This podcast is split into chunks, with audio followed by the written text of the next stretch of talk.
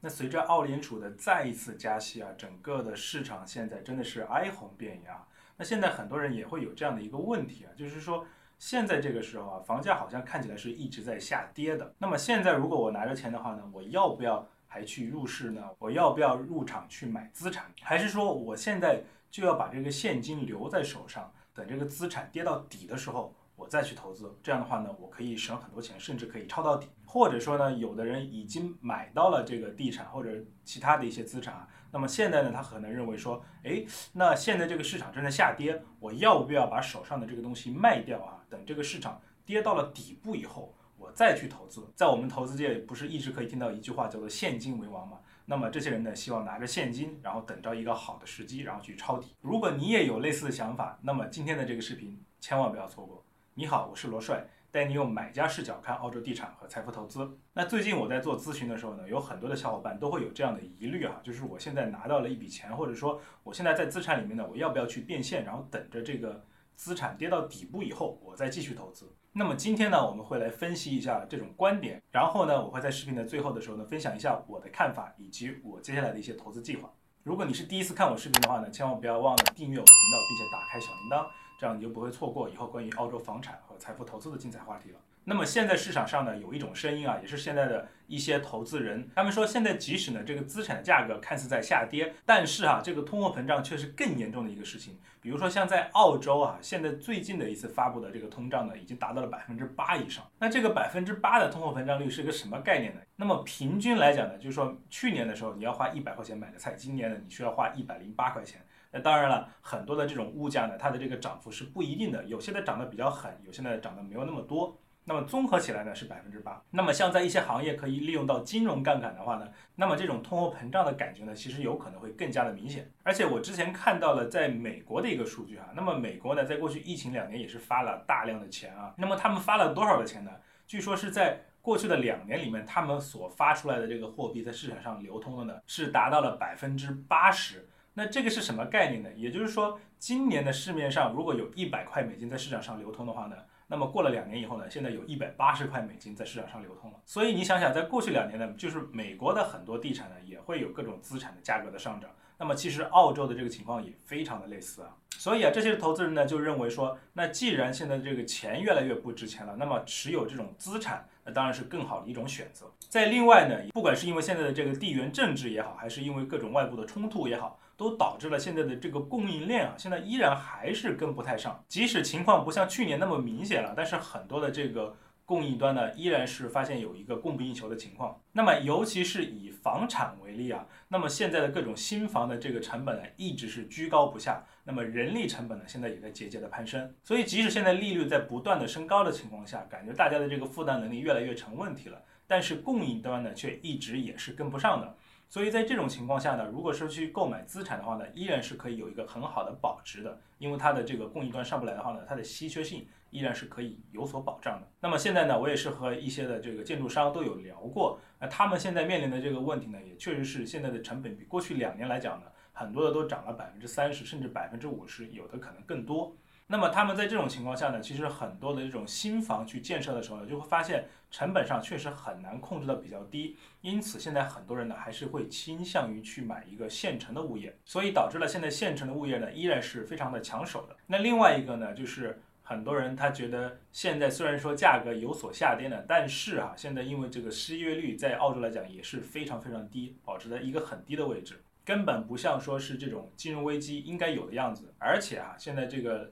澳洲缺人缺到什么程度了呢？就是需要开放大量的移民的名额，并且非常的绝望的希望，就是有更多的这个海外的一些劳动力，包括留学生也好，还是打工签证的这些人也好，全部到澳洲来去填补当地的这种职位的空缺。所以在这种情况下呢，可能也会进一步的激发下一步的这个租金的继续上涨。那么因此呢，即使接下来的这个资产的价格会有所波动的话呢？那么对于这些投资人来讲，他们还是会觉得可以负担，因为租金可能会一直的上涨，或者说维持在一个比较好的水平，一个比较健康的水平。因此呢，他们来持有这个资产的时候呢，依然是可以做到一个收支平衡的状态。那还有一个原因呢，就是这些人会觉得说，OK，那么过去呢，就六个月前刚刚开始涨息的时候呢，那个时候即使涨了零点二五，好像整个市场的反应可能是最大的。但是现在虽然说也是涨了零点二五，跟之前涨的没有什么区别。但是呢，现在可能大家都已经适应了这种高息环境下的这种情况，因此呢，这个市场的反应啊，现在已经逐渐的趋于平稳了。不像过去的那么夸张了，因此这个时候呢，该有的一些泡沫啊，可能在过去的这六个月里面呢，基本上已经被挤得差不多了。所以这个时候入市呢，其实也是可以买到一个比较好的性价比的一些房产。所以呢，以上呢就是现在的一些投资人觉得现在依然是一个比较好的入市的时候的他们的一些观点。那我们现在看一些有些人的一些犹豫哈。那么现在有些的投资人呢会觉得说，现在应该要把现金留在手上，然后等待一个。更好的抄底的时机，因为现在可能还没有到底部，甚至啊，现在我们可以算说是已经进入了一个金融危机的这样的一个状态。那么首先一个原因呢，就是现在的这个加息啊，感觉上还是看不到头，因为现在澳联储呢，现在感觉还没有完全的一个停下来的意思。我们已经加了半年的息了，那么感觉接下来呢，可能至少要到明年的年年初，甚至有可能年中年尾都是有可能的。那么现在可能只是加了一半的样子，而且啊，因为一般来讲加息呢，确实会导致很多人的这个负担性出现问题，而负担性出现问题呢，一般来讲是需要有一段的时间你才能看得出来的。那么现在呢，才刚刚加完息，然后从刚刚加完息到这些人的储蓄被用完，然后到最后他们出现了这个断供的情况，这个一般来讲呢，可能会有一定的反应的时间。所以现在呢，这个资产的价格可能还没有到底部，因为还没有出现大量的抛售的情况。那么即使在这种情况下呢，已经会有一些报道说，现在的包括悉尼、墨尔本这些地方的这个 desperate sales 啊，也就是说有一部分的这个房东呢，他们已经无法负担这么高息的情况下呢，开始卖房了。而这个的比例呢，提升的非常的快。那么以新州为例呢，在过去的一年里面，这个 Distressed sales 就是这些房东呢，他们因为这个经济负担的原因，不得不现在去卖房的这个比例是提升了百分之六十多，这是非常恐怖的一个事情啊。虽然说这个基数现在不是很大，但是呢，我们可以从一个侧面看出来，现在有越来越多的这种房东呢，出现了一个断供的风险。那么如果这个加息一直持续下去的话呢，或者说一种高息的情况持续下去，并且工资没有一个很好的上涨的话呢，那么有可能真的会导致大面积的房东的断供。如果这种情况真的会出现的话，那么很有可能导致这个资产进一步的下跌，也很有可能会触发这个澳洲的一个金融危机。那另外呢，这些选择观望的投资人呢，现在还有一个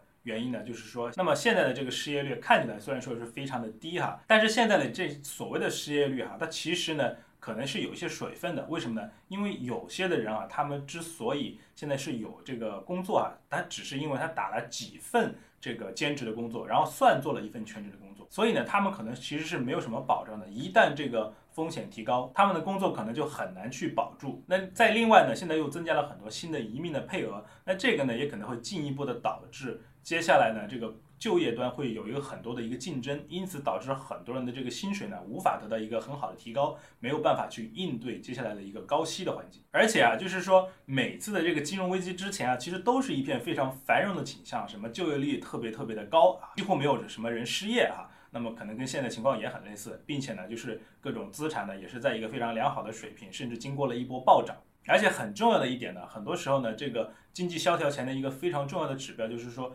政府呢，突然的开始了加了很多的息，导致很多的这个负担性出现问题，因此呢，一下就爆雷了。那么在澳洲一九九零年那次萧条的时候呢，其实也是有一个类似的经历的。当时的这个澳洲的这个利息呢，加到了几乎有百分之十八左右，非常非常的夸张。因此呢，也会导致了那个一九九零年的澳洲的那一次萧条。所以啊，这部分观望的投资人呢，就会觉得现在呢，并不是一个入场的好时机，应该继续的去等待。等待这个经济萧条真的到来了以后，那个时候可能资产的价格会进一步的缩水，甚至会腰斩。然后在那个时候呢，我们去投资可能会捡到很多的漏，同时呢，会有大量的现金去购买一些优质的资产，然后得到一个很快速的一个资产的回报。那对于以上的这两种观点啊，不管你是现在觉得是应该去入市，现在是一个好的时机，还是说你觉得现在还没有到底，现在应该持币的观望，我觉得其实都是有道理的。那我想分享一下我自己的观点啊。首先，我觉得呢，其实现在不管你是想入市还是不想入市呢，其实这个问题的本质呢，都是在对于接下来的这个澳洲的金融危机的一个判断。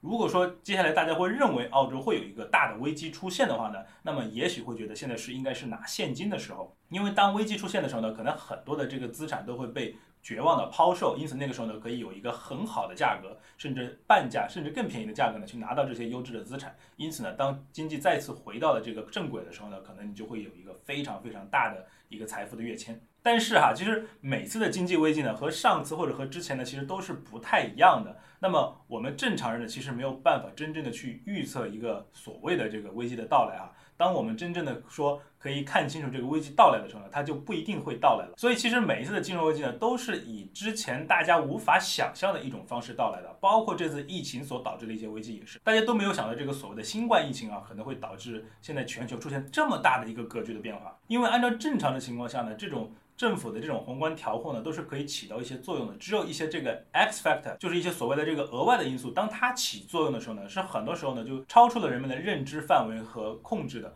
所以这个时候呢，可能会导致一些连锁反应。所以下一次危机什么时候到来呢？其实我不知道，我觉得没有人可以正确的、真正的预测啊，大家只能是猜。当然，可能会有一部分人去猜对，也有一部分人呢猜不对。所以这个事情呢，我觉得是一个很难去把握的事情。而只有当这个危机真正的发生了，并且发生了很长一段时间的时候，人们才会去恍然大悟，哦，原来我们已经经历过了危机，或者我们正在这个危机里面。然后等这个危机真正的过去了以后呢，我们才会去复盘说，哦，原来这个危机发生是因为这样这样这样的一个情况。其实大部分的情况下都是这种事后诸葛亮的一个情况。包括在二零零八年准确的预测了那一次的次贷危机的 Michael Barry，也就是这个电影大空头的这个原型哈。那么他。预测了这个所谓的金融危机到来呢，也提前了两年，也就是说，他是在二零零六年的时候呢，就已经不看好美国的房市了。所以那个时候呢，他就开始孤注一掷的去卖空这个美国当时的这个房地产，并且啊，他经过了一系列的骚操作，不让他的投资人退出。而那个时候呢，他煎熬了两年之后啊，才熬到了这个所谓的这个次贷危机。然后呢，他在那里面赚到了盆满钵满，他的投资人也赚了非常多的钱。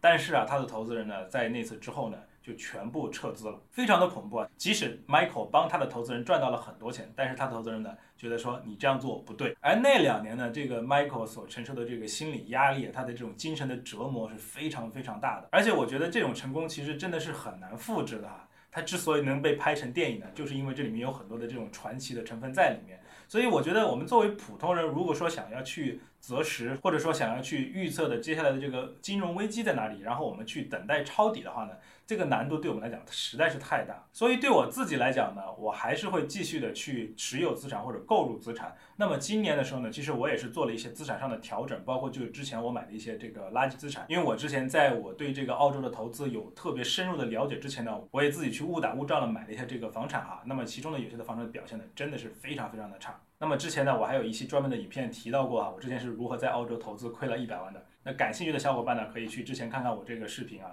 那么现在的这种加息呢，也确实导致了现在的需求有所降低，因为很多人呢会觉得说，哦，我要不要再等等，或者说呢，他原本是打算买房的，但是因为加息呢，导致他现在贷不出那么多钱来，无法继续的投资了。所以这个时候去投资呢，相对于去年这个时候呢，其实我们现在是有很多的机会去认真的去筛选，去购买一个好的资产的。像去年这个时候，我帮客户去买房的时候呢，真的是要挤得头破血流，跟这些销售中介呢不断的打电话，他才有可能跟你去联系。那么那个时候呢，他是永远不会回我电话的，我必须得不停的去给他们打电话，才能有一个机会去买到那个房子。如果说稍微慢一点，那个房子根本就跟我的客户没有缘了。但是今年的这个情况很不一样，现在有很多的这个中介呢都会主动的联系我说，哎，我这里有一个房子。快要上市了，或者说，哎，我这有个房子，你要不要看一下？所以今年当我帮客户去买房的时候呢，我会发现有更多的这种谈判空间，有更多的时间去做一个全部的尽职调查，并且呢，竞争上也确实少了一些啊。所以这个时候呢，我们去买到一个优质资产的这个可能性啊，又会提升很多。所以今年呢，我已经重组了我的一些不良的资产，然后呢，把这个现金还有贷款能力拿出来，去准备购买一些更加优质的物业。因为这个时候呢，我购买优质物业其实更容易拿到一个好的交易哈。那么，然后呢？当我拿到这些优质物业的时候呢，我可以继续的去持有，然后等待下一次的这个房市的回归。那另外呢，当我在选择这些优质物业的时候呢，我也不单单的只是考虑它的价格，或者说它的位置啊等等这些东西，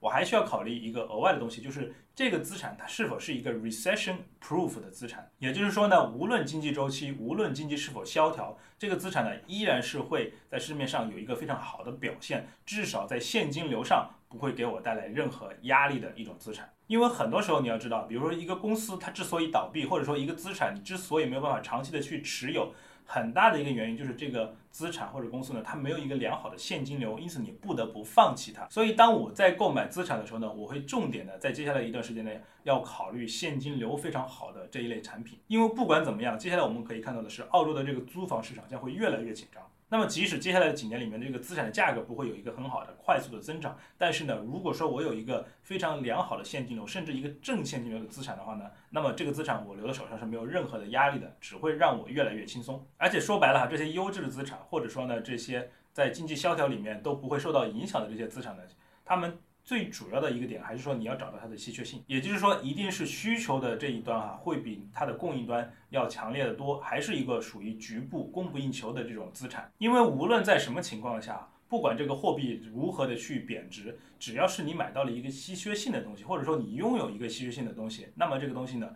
就是会很值钱。那么不光是资产，其实人们的技能也是这样。如果假设哈现在这个时候钱突然就不值钱了，它就变成纸了。对吧？我我们已经没有办法用钱这种中间的这种媒介来作为我们平常的这个交流或者衡量财富的一种标准了。你想想，这个时候人们怎么去证明它更加值钱或者富有了？那么一定是因为你拥有了某些资源，某些社会资源。比如说哈，你依然是拥有大量的土地，那么大家都是需要去土地去生产的，对吧？不管是农耕也好，还是做一些这个呃工业生产等等的，它都是需要以土地为基础的。或者说呢，你掌握了某种这个社会的技能啊，大家都需要的这种技能啊，比如说啊，你是一个脑部外科医生，那这个时候呢，所有的人这个脑部出现的问题需要做外科手术的时候呢，就只有你能做。那你可以想象一下，即使这个时候钱已经不值钱了，已经变成纸了啊，那么因为你拥有这种技能，你可以提供这种。独特的服务给大家，你在这个新的社会里面，在没有钱作为中间媒介的这种社会里面，你依然可以非常的富有，至少你是一个非常高收入的人，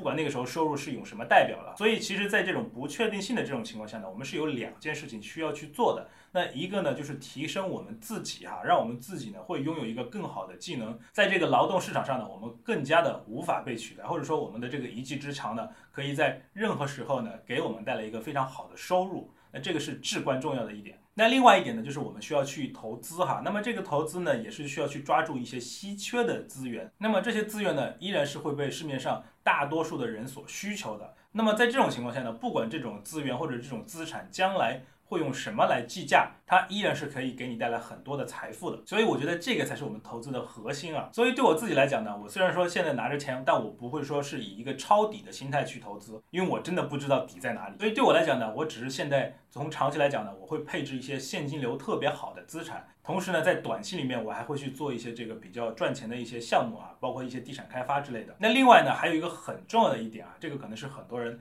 他其实在讨论投资的时候呢，可能会忽略的一点。其实就是说呢，不管在什么情况下，你都一定要准备一个充足的应急资金。那毕竟接下来的加息呢，我们也不知道什么时候会到头，所以在这种情况下呢，我们一定要量入为出，并且呢，我们还需要假设，如果接下来的这个还贷的这个额度会越来越大，我们的收入也无法尽快的提高的话，那我们手上的这个应急资金是否可以撑到我们下一个阶段？那这个应急资金呢？我觉得在接下来的这个情况下呢，最好是准备大概一到两年的一个应急资金会比较合理。所以呢，这个就是我会在今年年底或者明年的一个计划啊。如果大家想要知道更多的我的计划的详情呢，可以在评论区留言。如果大家兴趣比较高的话呢，我也会去公布一些更多的细节，让大家知道如何去购买。不论经济萧条，我们都可以赚钱的一些资产。同时，也欢迎你在留言区说出你接下来一个投资计划，或者说个人的一个计划。那另外呢，我在这里为大家准备了这份高现金流的房产报告。如果你现在希望去买一些这个现金流更好的资产的话呢，那么希望这份报告可以给你一个启发和帮助。并且，如果你希望更快、更好的买到一个优质的地产的话呢，你也可以来找我做一对一的咨询。那如果今天的视频对小伙伴有所帮助的话呢，希望你点个赞，并且转发给身边有需要的小伙伴们哈。那第一次看我视频的小伙伴呢，也千万不要忘了订阅我的频道，并且打开小铃铛，这样你就不会错过以后关于澳洲房产和财富投资的精彩话题了。我是罗帅，带你用买家视角看澳洲地产和财富投资。那么这期视频就到这里，我们下期再见。